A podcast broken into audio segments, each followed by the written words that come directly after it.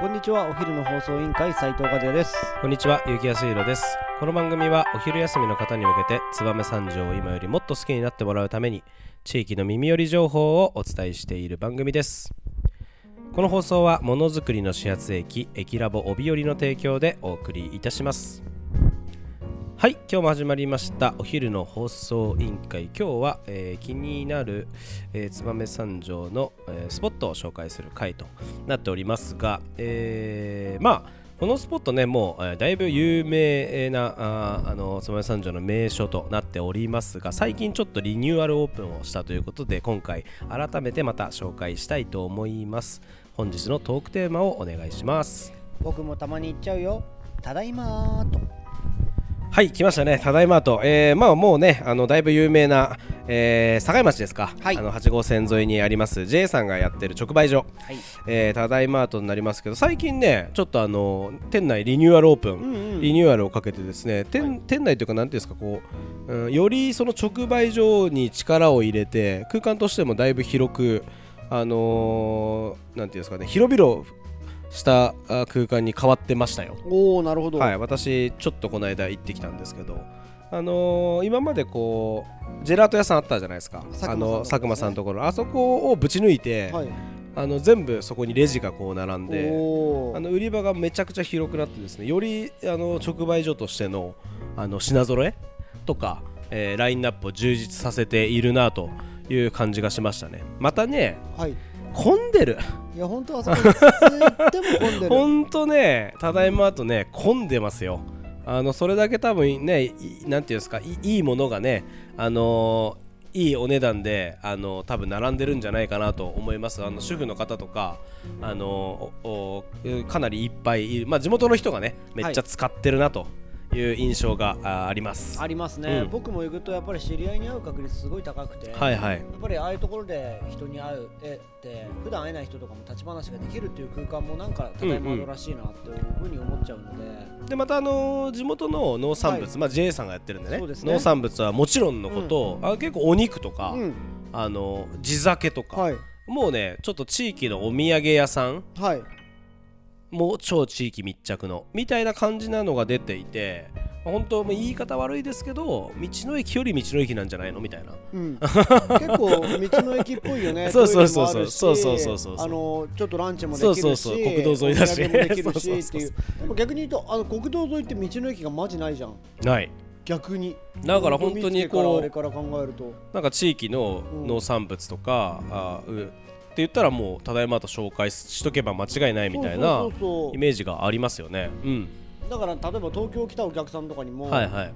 なんかお土産ないって言って、千葉さんじゃなくてただいまあねとそうそうそうそう。だからまあ高速境町インターから乗れるよみたいな。そうだよね。地場さんはまあやっぱりこうプロダクト、はい。製品ね、うん。行くんだったら絶対地場さんがねいろいろあるつば三条もいろいろあっていいけど、まあ、農産物みたいなのもやっぱりお土産としてすごくあの人気があるから、うん。やっぱそういうところ、まあ、地場さん行った後に田山と行って、うん。堺で乗って帰ってもらえれば一番いいかななんて思ったりとか。まあそんな遠くないですからね言うても。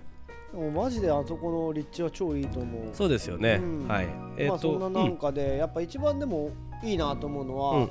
三条だけじゃなく、はいやっぱりこう見つけ中野市あまあねそうだよね。そちらからの仕入れてる野菜とかもあって、まあ、ほんとここら辺のそうそう。あのお野菜とか、うん。まあ、農産物が、えーずらっと並んでると、ね。だから季節によってだいぶ変わりますよね。ね違いますよね、ああいうのも楽しめてすごくいいなと、えー思います。ですね。はい、またあのえー、とその農産物が並んでたりとか、えーまあいろいろ日用品が売ってたりとかするところとは別に、あのー先ほどもちょっと触れましたがジェラートを売っている、はい。えーコックコートみたいなレストランっぽいところもあってですね、えーこれが、えー、とココズキッチンと,、うん。えー、とジェラテリアココはい。と言われているジェラート屋さんとあとちょっとフードコートみたいなあのお店があります、この農産物を使ってるパスタとか、うん。ピザとか、うん。まあ、そういうところは楽しめるあのフードコートがありますんで、うんうん。まあ、私この間行った時は、はい。えーっとパスタとピザをうんあの食べさせていただいて。だいぶ食ったね。パスタとピザってあはいはい。はいはいはいはい。そうですそうですそうです。私ともう一人で行って2人人ずつでパスタとパスタを食べて、はい。2人でピザを食べるというはい、そういうデブデブ活を。デブ活を。はい。まあ、もちろんその お店ジェラート屋さんほら有名なので、それ食べ終わった後にジェラートを食べて帰りにコーヒーを買って帰ったのでお昼休みだけで多分2500キロカロリーです。なるほど。結構摂取しましたねそしてなんといってもね 今言ったはい。話の中にこれだけは忘れちゃいけないただいまーとの魅力の一つ。なんとうん。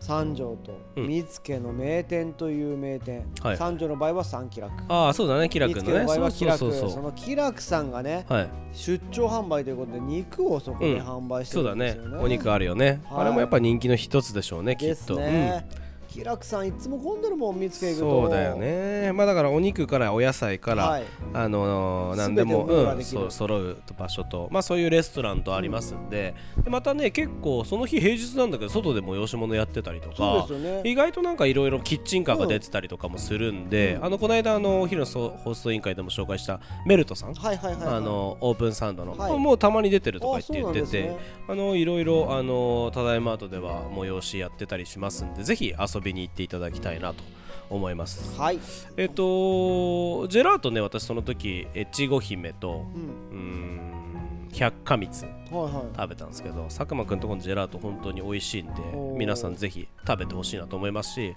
ココズキッチンはい。とジェラテリアコキココっていうじゃないですか、店名の由来知ってます？わかんないです。